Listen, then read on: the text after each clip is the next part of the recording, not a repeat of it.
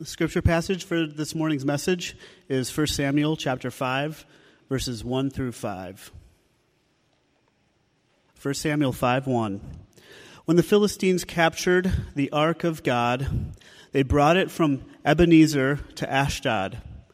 Then the Philistines took the ark of God and brought it into the house of Dagon and set it up beside Dagon.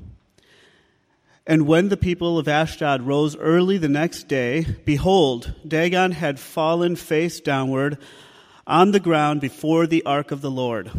So they took Dagon and put him back in his place. But when they rose early on the next morning, behold, Dagon had fallen face downward on the ground before the ark of the Lord, and the head of Dagon and both his hands were lying cut off on the threshold. Only the trunk of Dagon was left to him. This is why the priests of Dagon and all who enter the house of Dagon do not tread on the threshold of Dagon in Ashdod to this day. Let's go before the Lord again ask for his help. Father, your word is your word. And ultimately, it's you that speaks through your word. And so I pray that you'd come now, Father. I pray that you would use me, but I also pray that you would use the eyes of the people as they look upon the pages of Scripture. And I pray that you would use the Holy Spirit, Lord, as He stirs in each one of us now to speak to us. Oh God, please let the word illumine our lives. We are not just here to talk about a God who lived a long time ago and things that happened a long time ago. We are here to look at and to learn from a living God who is among us today and who is teaching us today and who is trying to put the rock of his presence and his power under our feet today. And so I ask you for help, Father. Help me as I speak. Help all of us as we listen, Father. Help by your Holy Spirit for the glory of your name. I thank you, Lord, for what you'll do. In Jesus' mighty and matchless and merciful name, we pray these things and give you our thanks. Amen. It was an absolutely disastrous day in Israel, the, the likes of which we have never seen on a single day, in less than 24 hours actually. Israel lost a crucial battle with their enemies, the Philistines, and in the midst of that battle, they lost 30,000 foot soldiers. And when your country is only about a million and a half, two million big, that is a very large loss. It was the kind of loss that affected everybody in the country. As if that was not enough, though, on that same day, in less than 24 hours, the first family of Israel, if you will, was wiped out. The high priest Eli died. Both of his sons, Hophni and Phinehas, died. Phinehas' wife, who remains unnamed, died. All at the hand of God, but they died. The first family of Israel was wiped out in a single day. You think whatever you think about President Obama, but just imagine if his whole family was just gone in a single day. Imagine that we were in a war and lost so many people, and then we lost him and lost his family, maybe lost key people in his administration. Just feel the insecurity that you might feel in a situation like that. And then, above all of that, more important than all of that, the precious ark of God was lost. The very place where God promised to manifest his glory on the earth, the only place where he promised to do something like that. It was lost to the Philistines, and it seemed to Israel like God himself had been defeated. It seemed to them like God himself had gone into exile. And in those days, beloved, there was a, a great sense of mourning in Israel. There was a great sense of disillusionment in, in Israel, and they were just left to ask questions like these what will come of the ark? What will happen to it? Just put yourself in their shoes. They didn't have a 24 hour news cycle, they didn't have satellites and GPS. They didn't have cameras all over the world reporting on every movement of everything that happens every second on the planet. All they could rely on is word of mouth, and they may have gotten things from word of mouth from time to time, but by and large, the population of Israel was left in, in wonder. They had no idea what was going to come of the sacred ark that had been with them for so long. And they wondered what would become of God Himself. They wondered, who is this God? How could He possibly be defeated? He was the one who had taken out the Egyptians, the most powerful people on the planet. How could he be defeated by this relatively minor people on the west coast of Israel? What would become of God and what would become of them? They were a defeated people. They were a vulnerable people. Their leadership structure was in tatters. They certainly would have been wondering if they would be invaded. It's kind of a hard thing for us to relate to because we're protected by oceans on every side. But imagine that you're in the middle of Europe or wherever and your country's defeated and you're surrounded by other countries who don't exactly like you. What would you feel like if your army and your God had received such a massive defeat? Beloved, there was a horrible spirit of mourning in Israel when the sun set on that incredibly tragic day. Now, as for the Philistines, they were gloating, they were celebrating. They took the Ark of the Covenant 30 to 35 miles south and a little bit west to the city of Ashdod. The ruins of that city are still there today, near to the modern city of Ashdod, which is now controlled by Israel. 30 to 35 miles is nothing to us, right? I drove all the way to Lake Elmo this morning to pick up VJ and his brother and all the way back. It's like it was nothing. But for them, they had to travel by foot so 30 to 35 miles was a long way. And if you look at the map, what you see is that the Philistines' object was to take that Ark of the Covenant deep into the interior of Philistia, far away from Israel. They're trying to cut off the possibility that Israel could recapture the ark, that their God could recapture his glory. And when they reached this historic city, Ashdod, they brought the ark of the covenant into the house of their God they had more than one, but Dagon was their major god. And they brought him, brought the ark into the house of Dagon as a sort of offering, if you will. Dagon, here is another God whom you have conquered. And they laid it beside him. Things, however, didn't work out the way they wanted it to. Dagon was probably the god of fish. He's always is pictured as a sort of half man, half fish, a, a merman, if you will, rather than a mermaid. His father, according to the mythology, was Baal. And Baal was supposedly married to another goddess that you'll hear about in the Bible called Ashtaroth. So if ever you're reading in the Bible and you read of Baal and Ashtaroth, these were like twin gods, male and female, and supposedly they had offspring, one of whom was Dagon. Baal was the god of storms, Dagon is the god of fish, and all of that makes a lot of sense when you realize that the Philistines were a coastal people and they made their money through farming and fishing. But at the end of the day, mythology is not reality, right? Lots of myths in the world about the gods, and the, and the Philistines had plenty of it. But their mythology was not reality, and God was about to show that He alone was the living God. It's an amazing story to me. The next morning, as the priests and others went into the temple of Dagon to see how things were going, what they found was that the statue of Dagon, which, by the way, was the beginning and end of who he really was, the statue of their God was fallen on his face right before the Ark of the Covenant of the Lord. Now, they weren't really sure what had happened. Perhaps their God had just lost his balance, right? Perhaps he had just fallen over. It's a real bummer when your God falls over, isn't it? I think that the author has a sense of humor in mind. He's trying to shame their God a little bit because he literally said, he just says that they, they took their God and put their God in his place. It's not supposed to work that way, right? If you have such a great, mighty God, you should not have to put him in his place. But that's what they did and thought, well, things are set right now. But the next morning, they come back into the temple of Dagon and they said, Dagon it. I'm sorry. I promised you, Kimmy, I would not say that in church today. but I could not help myself. She's like, don't say that. I couldn't help myself. There he was again on his face before the Lord, but now it was even more amazing. It says his head and his hands had been cut off. This is different than broken off. The idea is not that he fell over and broke to pieces, it, it was a clean cut.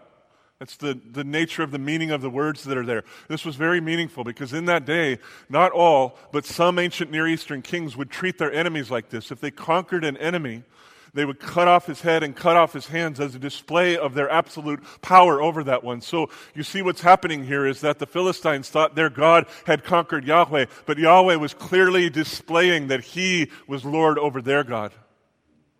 And here we come, I think, to the heart of the message of what this story is really all about. Let me just put it to you in these words. The ark of the Lord had been captured But the Lord of the ark was not taken captive.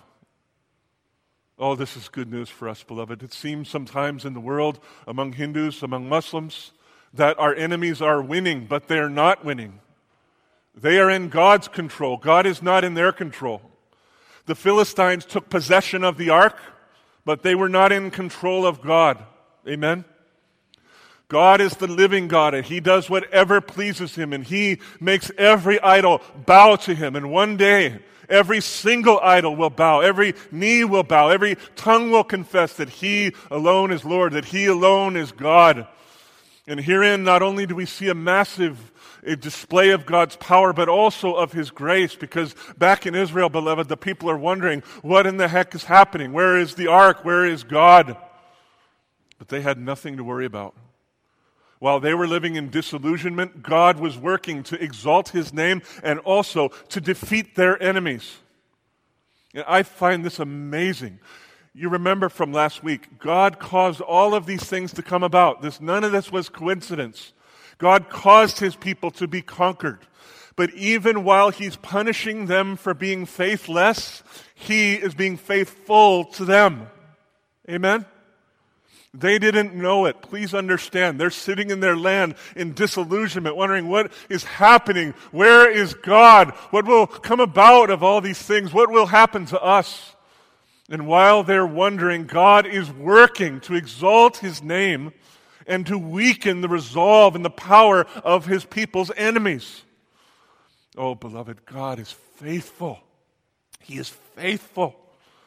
And I could never take the time this morning to apply this lesson across even a small congregation like this because there's just too many stories to be told sitting in the seats that are right here. But whatever your life is about right now, you need to understand God is faithful and He's here to encourage us in this. Amen? No matter when it seems like our enemies have the upper hand, they do not have the upper hand. Even when God is disciplining us, and rightly so, He was always for us. He is never against us. This is the might and the mercy of our God. In addition to what had happened in the temple of Dagon, the Bible tells us in chapter 5, verse 6, that the hand of the Lord was very heavy upon the people of Ashdod. He was terrifying them. He had sent a plague among them, much as he did with the Egyptians. He sent some kind of tumors among them. We don't really know what that is, but when you look at all the details of the story, it certainly means that people were dying. They weren't just getting tumors, they were actually being put to death. God was striking the city, and it was putting terror into the hearts of the people. At some point, the people of Ashdod had enough, and so they called the lords of their country to come and confer as to what to do. And in those days, Philistia was organized, they, they call it a, a, a pentapolis. There were five major cities, each of which had a lord, and together those lords were the rulers of, of Philistia. So here in Ashdod, which was one of those five cities, all of the lords of Philistia gathered together to confer to say, whatever shall we do with this situation? And they make the decision to just move the ark inland, to get them away from the coast and go inland about 10 miles to a city called Gath, which was another one of their major cities. But this did not solve the problem, it only shifted the problem. Don't we often do that? Instead of seeking God about what's happening in our lives and about what He would have us do, we just come up with solutions that make sense to us, but that are no solutions at all. And there the ark moved to the city of Gath, but there the hand of God was heavy upon the people. And again the tumors broke out, and again people began to die. And so at some point the, the leaders of Gath again gathered the lords of Philistia and said, Whatever shall we do? And they decided again, let's just move the ark. This time they went 10 miles straight north to another of the five cities called Ekron. And when the ark arrived in Ekron again, the Lord began to terrify the people, and tumors began to break out, and people began to die. And you'll see there in chapter 5, verse 10, how the city of Ekron reacted. They said, They have brought around to us the ark of the God of Israel to do what? To kill us. And they finally had the wisdom to say, Let's get this thing out of our country.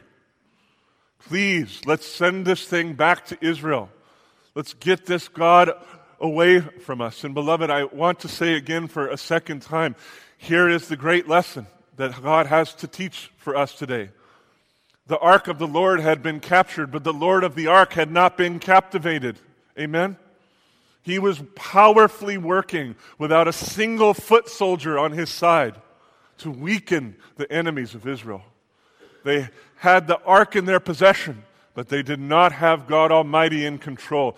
Israel was wondering what in the world would become of God and of his ark, but they had nothing to worry about because God is always busy exalting his name and working for his people. Even in the midst of his discipline, he is gushing out his grace upon us. This is our God. He may withdraw from us for a time in discipline because he's wise. You remember from a couple weeks ago, there was a, a, moment in Israel where he refused to speak to his people for a while. And he should have done that because why should he keep adding words to his words when they would not listen to his words? But even when he withdrew, in a sense, he never left them. He never forsake them. He never broke the covenant with them. He, he was always for them and never against them. And I keep pressing on this because this is our living God. Amen? This is the God we know and serve right now. And whatever's happening in our lives, this God is over it all and through it all and in it all and among it all through simple faith in Jesus Christ. This is our God. For those of you, particularly who are involved in world missions, the heart can get heavy and grieve, can't it? When you labor to share and you labor to share, and you know so many people who've laid down their lives, and it seems like the progress is so small and the, the, the, op- the obstacles are so great, we need to look to this story and remember that God is faithful. He's always working for His name, He's always working for His people. This is our God. Glory be to His name. All of these events took seven months to transpire. Just think about what would happen if you lived as a country in defeat without a news cycle that kept you up to date on what was happening, and you had to sit around for seven months wondering what was going on. That was a long seven months. It was dark for Israel, but it was bright for the Lord. Because at the end of that seven months, here's what happened. Not only all the lords of the Philistines, but all of their priests and all of their diviners, which I don't know exactly what that means, just spiritual people who think that they know how to get in touch with the gods, I suppose. Give a, a, a nice, crisp definition like that. All of them gather in the city of Ekron now to do what? To confer about what to do about the God of Israel. The God of Israel had brought the entire leadership structure of the nation of Philistia to its knees to say, What shall we do to this God? And I just find that amazing. I really do. So they confer together, and the priests and the diviners say, Here's what you should do. You should send the ark back to Israel, absolutely, but don't send it in, in, empty handed. Send them a, a, a guilt offering. Send them a gift. And here's the gift that you should send take pure gold form it into the shape of tumors and of mice, because it turns out not only did they have tumors, but the land was filled with mice, which, which is understandable. The, probably should be better translated rats, because in the land of Philistia in those days, they did have rat problems, kind of like they do in New York because they're a coastal city. It was kind of like that in Philistia. And, and, and I suppose that in this time, what happened was that God caused the rats to increase greatly. So here's what you do take pure gold, five for each of the lords of the city, and form them into tumors and rats and give that as an offering to the Lord. And it just makes me remember back to Egypt you remember when the people of Israel left Egypt and how they plundered the Egyptians by asking for their jewels, asking for their gold, asking for their things? This poor slave people ended up becoming pretty wealthy because God allowed them to plunder this rich country. I see a similar thing happening here. God is sending his ark back into Israel with a gift, with pure gold, with resources. And it, this just makes me stop and be amazed at the grace of God. Remember, all this disaster is happening because he's having to discipline his people. But in the midst of his discipline, he's actually preparing a blessing for his people. This just blows my mind. I love our gracious God, and I pray with all of my heart that we'll have ears to hear and hearts to receive him. The priests and the diviners said that through these gifts, if you look in chapter 6, verse 5, they said in this way the lords of the Philistines should do what? They should give glory to God. It's pretty amazing. I want all the leaders of this enemy country of Israel to give glory to God. And if you give glory to Him, perhaps He will lighten His hand off of you. Now, do you remember last week we talked a little bit about this word glory? And, and if you remember, I said to you that the word essentially means weight or heaviness. And not just in the sense that a person is overweight, but in the sense that a person is serious and important and powerful and, and glorious in that sense. The word for that in Hebrew is kabod, glory, heaviness, weightiness.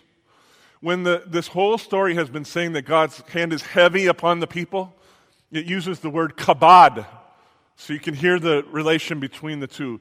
Glory is kabod, heaviness is kabod. And the idea is that God's hand had been kabod upon the people, heavy upon the people. So what they should do is give kabod to the Lord, give heaviness to the Lord, give weight to the Lord, give honor to the Lord, and perhaps He would lighten His hand off the people. If they would put the heaviness on God rather than on themselves, maybe God would lighten the load a little bit. If they would glorify Him, perhaps He would be merciful to them. And to make this point even stronger, You'll see there that the priest told the people, don't be like the Egyptians. Don't harden your hearts toward God.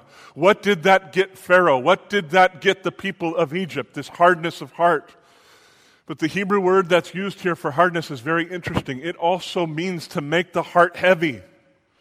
Not in the sense of sadness, but in the sense of important. Do not think that you're so important. Do not think that you're so powerful. Do not think that you're so great. Do not think that you're exalted above God. Don't put the weight upon you, the honor upon you. Give honor to God. And perhaps He will lighten the load off of you. With this admonition in mind, the priest instructed the people to do something very interesting. They said, Make a brand new cart that nobody's ever used or ridden. Find yourself two milk cows that have never been yoked, so they've never been trained to, to walk with the yoke. Take their calves and put their calves in a stall somewhere away from the milk cows.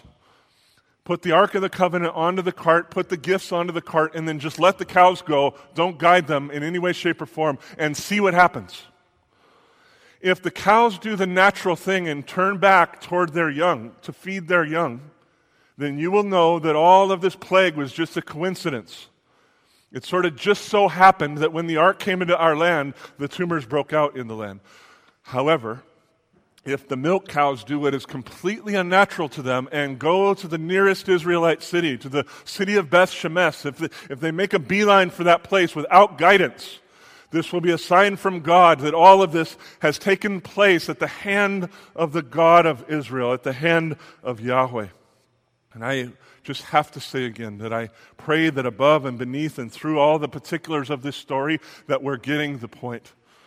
That God was in total control, working to exalt his name, working to bless his people. He's brought the leaders and the religious leaders of this country to their knees to seek wisdom about what to do about his name and his heavy hand upon their people. The Philistines did exactly what their priest instructed them to do, and right before their eyes, something really amazing happened. Rather than these untrained cows turning back to their young, which would have been the natural thing to do, the Bible is very clear that they made a beeline for the closest Israelite city, Beth Shemesh. It says they went straight on one single road without going to the left or to the right. And by the way, they've actually discovered this road between Ekron and Beth Shemesh. It was, for their day anyways, it was like a super highway. It was a direct route. Those cows with no training and no ability to speak or any of that, right? No GPS.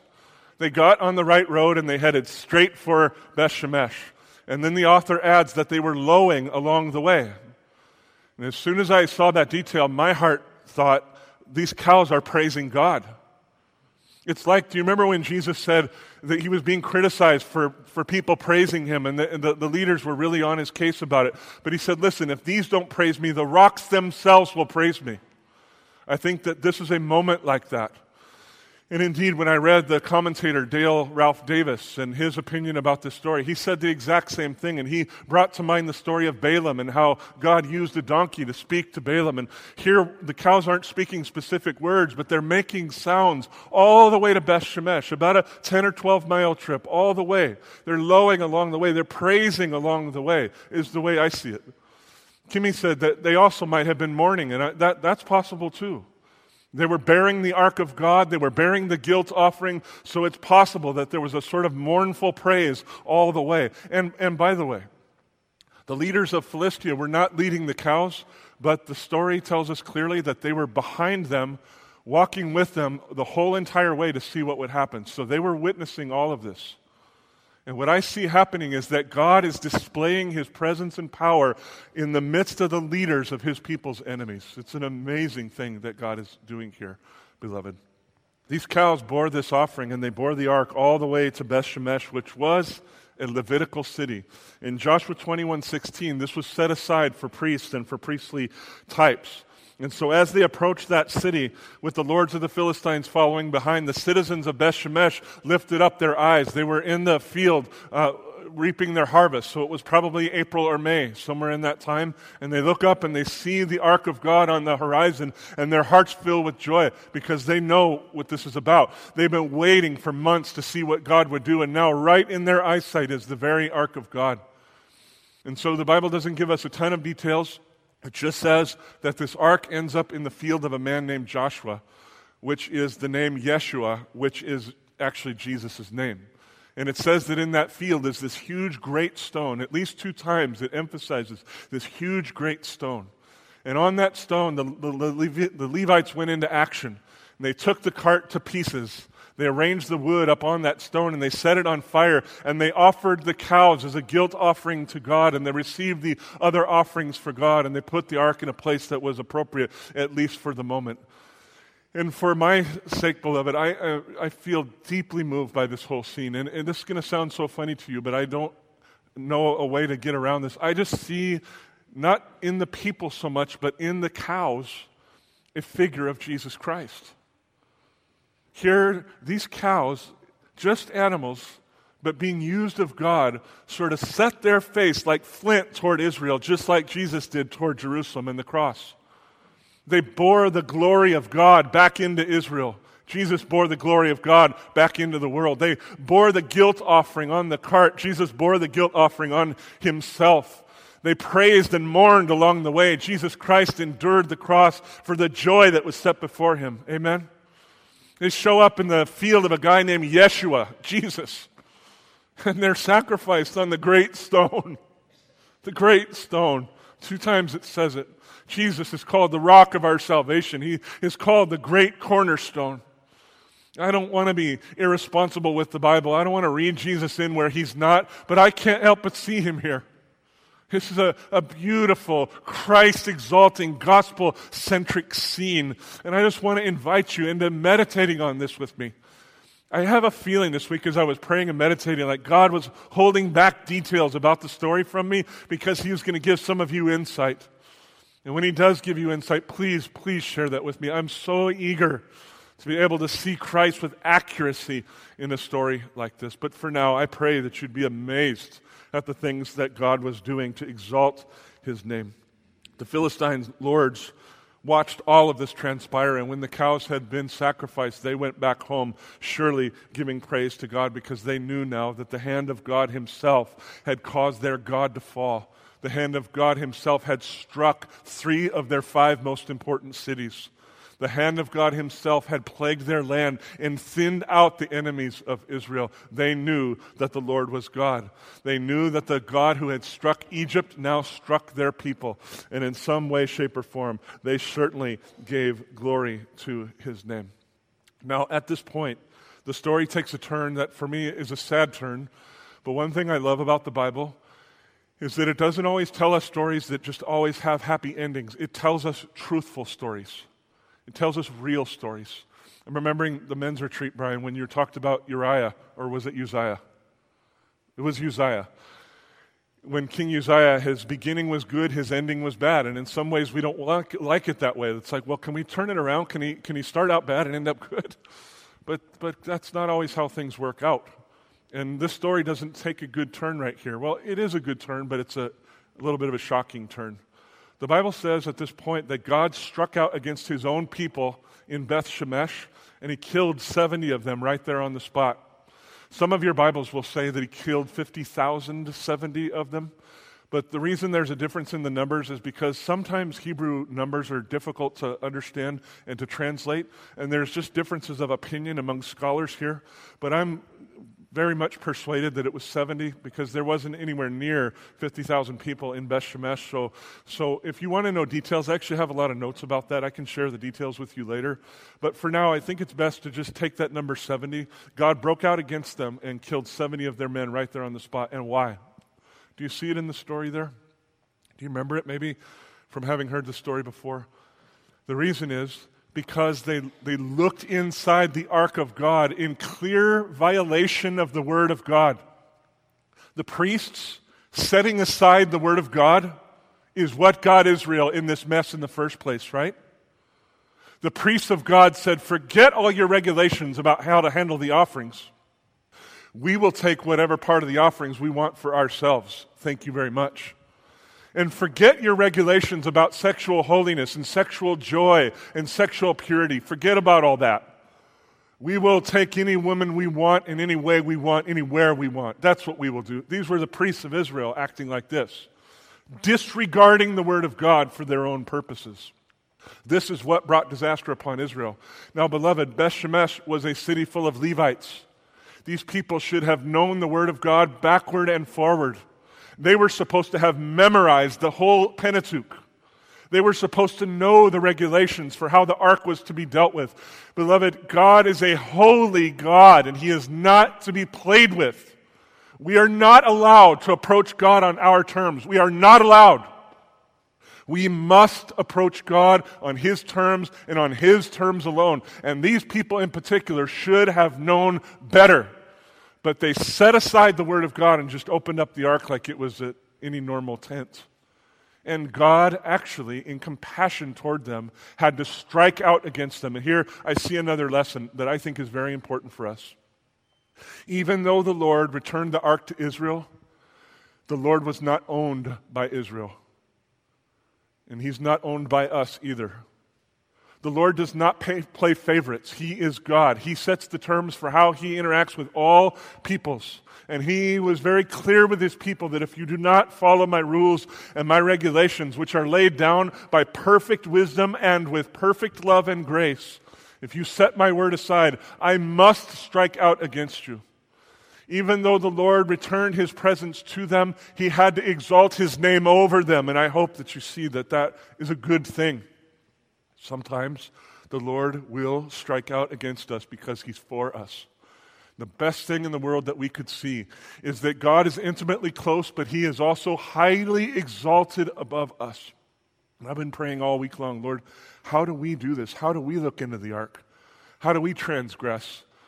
And I don't know what you think. I would really love to hear your thoughts on this, but I don't think that for us it's really a matter of looking into the ark. And, and frankly, even with the Israelites, I'm not sure that the major point was that they looked into the ark. The major point was that they set aside the word of God. They could have cared less about the specific gracious speech of God. Said, No, thank you. We shall do it our way.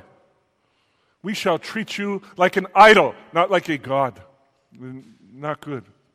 And I think this is where we come into the story. We do the same thing, don't we? We ignore God's word. We fail to read it. We fail to take it seriously. And in our culture and in a church like this, beloved, we will be without excuse. We will not be able to say to God, We had no way of knowing what you wanted. Or sometimes a sin I commit often is I will read the Bible well, I'll understand it well, and then just go do what pleases my heart. I remember telling Pastor Kevin some years ago that I think in my heart, I actually think I know the path to my joy better than God knows the path to my joy. And sometimes I choose my path rather than God's path. That's just like looking inside the ark.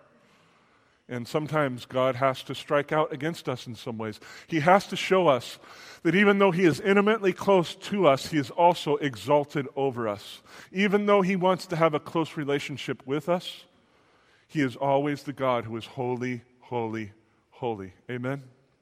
We would do well to come before God with peace and hope, but also with a little bit of trembling. And I think that the Apostle John serves as a, a great example of this for us. And I want to close with this as an illustration. You remember what they called John? John was the apostle whom what? Whom Jesus loved, right? So I don't quite understand that. I mean, Jesus has a great love for everybody, but somehow or other, he just clicked with John. There was a, there was a special place for John that wasn't there for anybody else. And that's just his sovereign choice and glory to his name. He and Jesus were intimately close, right? He's the one who lounged right next to Jesus. He's the one who was there at the cross. He is the only apostle who did not forsake Jesus all the way to the cross. He's the one that Jesus said, his mother is there and John is there. He says, Behold, mother, your son. Behold, son, your mother. This is John. This is the one who's close to Christ in a unique way. But turn with me, if you will, please, to Revelation chapter 1. John had an experience when he saw the exalted, glorious Christ. He fell to his knees, the Bible says, as though dead. As though dead. And let's just see, let's read these words and see what it was exactly that drove him to his knees. So, Revelation chapter 1, I want to start reading in verse 9. I, John, your brother and partner in the tribulation and the kingdom and the patient endurance that are in Jesus, was on the island called Patmos on account of the Word of God and of the testimony of Jesus. So I'm sure it's clear enough to you, but he was there because he was being persecuted. He was preaching the gospel, and they exiled him because of that. I was in the Spirit on the Lord's day, and I heard behind me a loud voice like a trumpet saying, Write what you see in a book and send it to the seven churches to Ephesus and to Smyrna and to Pergamum and to Thyatira and to Sardis and to Philadelphia and to Laodicea. Then I turned to see the voice that was speaking to me, and on turning I saw seven golden lampstands, and in the midst of the lampstands was one like a son of man, clothed with a long robe and with a golden sash around his chest. The hairs of his head were white, white like wool, like snow. He was old. He was very old. He was gloriously old. His eyes were like a, a flame of fire. His feet were like burnished bronze, refined in the furnace. In other words, he was steady and stable and immovable. And his voice was like the roar of many waters. In his right hand, he held seven stars. From his mouth came a sharp, two edged sword, and his face was like the sun shining in its full strength. I wonder what you would think, how you would feel if you saw that. Sometimes we hear depictions like this and people saying, oh, how glorious and peaceful they felt. John did not feel peaceful. Look at verse 17. When I saw him, I fell at his feet as though dead. It's one thing to think about the glory of Jesus abstractly, but when we see Christ face to face, the everywhere in the Bible you see, when people actually see him, the effect is that they end up flat on their face as though dead. And this is the apostle whom Jesus loved. And why did the sight of Christ have this effect on him? Well, there's lots that we could say, but let me just put it simply it's because Christ is holy. It's because he is powerfully and purely holy and glorious beyond anything that we could imagine. He was intimately close to John, but he was infinitely exalted above John, beloved. And what John needed was a, a, heart that both received the intimacy of God and trembled at the greatness of God, both things. And I think that's the heart that we need too. We need a heart that receives the intimate nearness of God and that trembles at the great holiness of God. Both things. If you lose either thing, you lose God as He is. This is God as he is.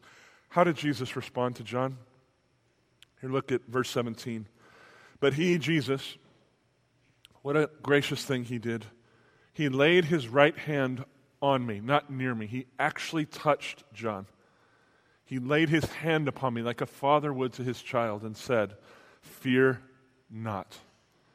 I am the first and the last, the living one I died, and behold, I am alive forevermore, and I have the keys of death and Hades. I make Dagon and every false god bow to me. Write, therefore, the things that you have seen, those that are and those that are to take place after this. As for the mystery of the seven stars that you saw in my right hand and the seven golden lampstands, the seven stars are the angels of the seven churches, and the seven lampstands are the seven churches. Oh, what a sacred moment this is, and I commend you to meditate on this carefully. Again, as we look at it closely, I think that what we see is a vision of a God who is intimately close to us and always for us. He's always exalting his name. He's always weakening our enemies, even though it might not seem like that. But he is holy and above us. We do not own God, he owns us. We are not in control of God ever. He is in control of us. We do not own this table. This table owns us in form of symbol at least. We come before God as humble worshipers, and in Jesus Christ, He is intimately close to us. He calls us children. He has turned us from enemies of the state into children in his family. But, beloved, he is always highly exalted above us. He is always holy, holy, holy. And the day will come when we bow with our faces to the ground, along with John and the 24 elders and the four living creatures, and we all cast our crowns and say, Jesus alone is the one. Jesus alone is the one. So I pray that we will learn to live with two things today. One thing, is the confidence that God is always working to glorify His name and to bless His people. He's always doing that no matter what we see with our eyes. And the other thing that I pray that we'll live with today is the sense of the intimate nearness of Jesus and the utter holiness of Jesus, that we will receive Him closely, but also tremble before Him humbly. May the Lord help us to strike this balance well. So, music team, if you'll come up now, and I just want to pray. And as we stand in a minute and sing our closing song, mainly whatever the words are, I don't know the particular words of the song, I can't remember. But please just focus with me. Try to see this vision of Jesus that John saw and ask the Lord to help us in our hearts make this proper balance. And let me pray for us now. Our Father, we thank you with all of our hearts for your word. We thank you for telling us the truth about who you are. We thank you for manifesting yourself among us. And I pray that even right in this moment, that by a miracle of the presence of the Holy Spirit, that you would help us to feel and to strike the proper balance between your intimate nearness and your high holiness. Oh God, please help us. If we miss either side, we misconstrue who you are. So please help us now, Father. I pray this with utter, utter confidence. I pray this with utter joy because I know that you're eager to reveal to us who you actually are. So thank you, Father for coming near to us now and working among your people. In Jesus' mighty name we pray. Amen.